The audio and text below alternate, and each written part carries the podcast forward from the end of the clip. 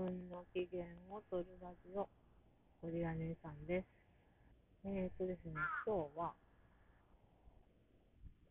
ぼちぼち近いうちにですね、選択理論心理学の、この間ちょっと集中基礎講座っていうのを受けたんですが、その上の基礎プラクティカムというコースを受講しようという話をさせていただきます。本当ですね、別に私今選択理論心理師になりたいとか、なんとかバイザーとか、なんかその資格を取るとか、選択理論を誰かのためにとかっていうふうには思ってないんですけど、単純に自分の人生に選択理論があった方が、この先の人生いいんじゃないかっていうのと、あとは自分がこう今、興味や関心のある話題今、例えば子供の教育のこととかですけど、そういうことについていろいろ調べたりとかはしてるんですが、なんかこう、いろんなところで、選択理論心理学これから来るなっていうのをすごい感じる。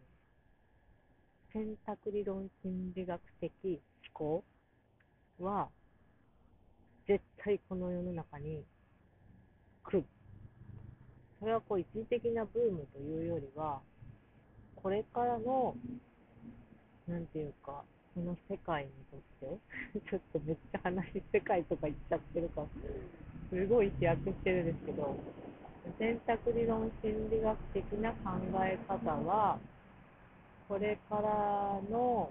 まあ、私のみならず、生きている人たち、みんなに必要な考え方になるであろうというふうに思っています。すごいですね、あのまあ、その SDGs とか持続可能な世界、まあ、そういうのとかにも私今ちょっと興味があって、まあ、自分が実践できてるかっていうとできてないんですけど、でもやっぱりその人類が滅びるかもしれないみたいなところとかを本当に真剣に考えていく。と、うん、選択論心理学必要ですね。あとはその子供の学校教育についても、そうなんですあの選択論ってクオリティスクール、あのウィリアム・グラッサーっていう博士が作ったものなんですけど、あのちょっと 教育分野にもクオリティスクールって言って、そういう選択理論の考え方をこう浸透させてる学校みたいなのが海外にもあって、日本でもそういうこう考え方を学校に浸透させようみたいな動きがあって、で実際そのクオリティスクールっていう学校で実践した時の本みたいなのもあるんですよね。まだ私それ読んでないんですけど、今度読もうと思ってるんですけど、やっぱそういうのとかも、今の学校教育について必要だなっていうのすごく感じるし、うん、で、まあ、とにかくなんかこう、まあ、私の周りのこと、まあ、私はそういうアンテナ張ってるからっていうのもあるのかもしれないんですけど、あここでこう選択理論的な考え方できればいいのになとか、それがあるからその選択理論的な基準があるから、あ、今この人はそういう状態なんだなっていうのが見えやすかった、するので、まあ、そういうなんかいろいろ思うところがあってですね、で毎毎週 DV 予防構成プログラムは受けてはいるんですけど、でそこでこう選択理論の話とかも学んではいるんですけど、よりこう、うん、実践的に学びたいというか、もっとこう知りたいっていう欲が、うん、出まして。で、これはまあ学んどいて損はないだろうっていうのもあってですね。で、ちょっとお願いをして、受けることにしました。またちょっとね、子供たち、まあオンラインなんで、横に子供たちがこうコロコロしたり遊んでたりとかする横で受ける状態になるとは思うんですけど、まあ、それでも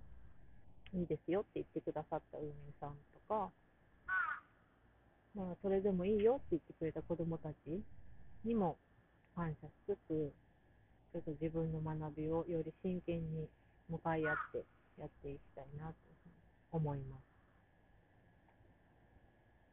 で、まあ私はね、使えるようになってくれば私自身がもっと幸せになれるだろうし、それを見た子供たちも、それをこ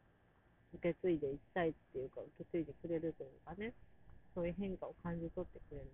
と思うし、やっぱりこう自分の周りの人から幸せにしていきたい。自分自身が幸せになったらっ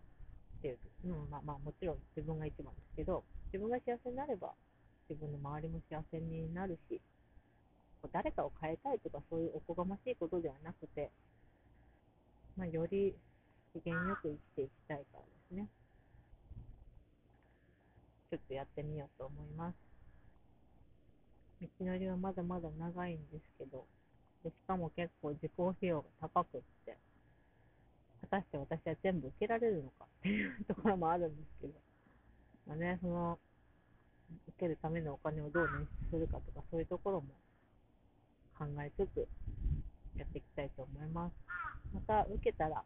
どんな感じだったかっていうのを、ここのラジオで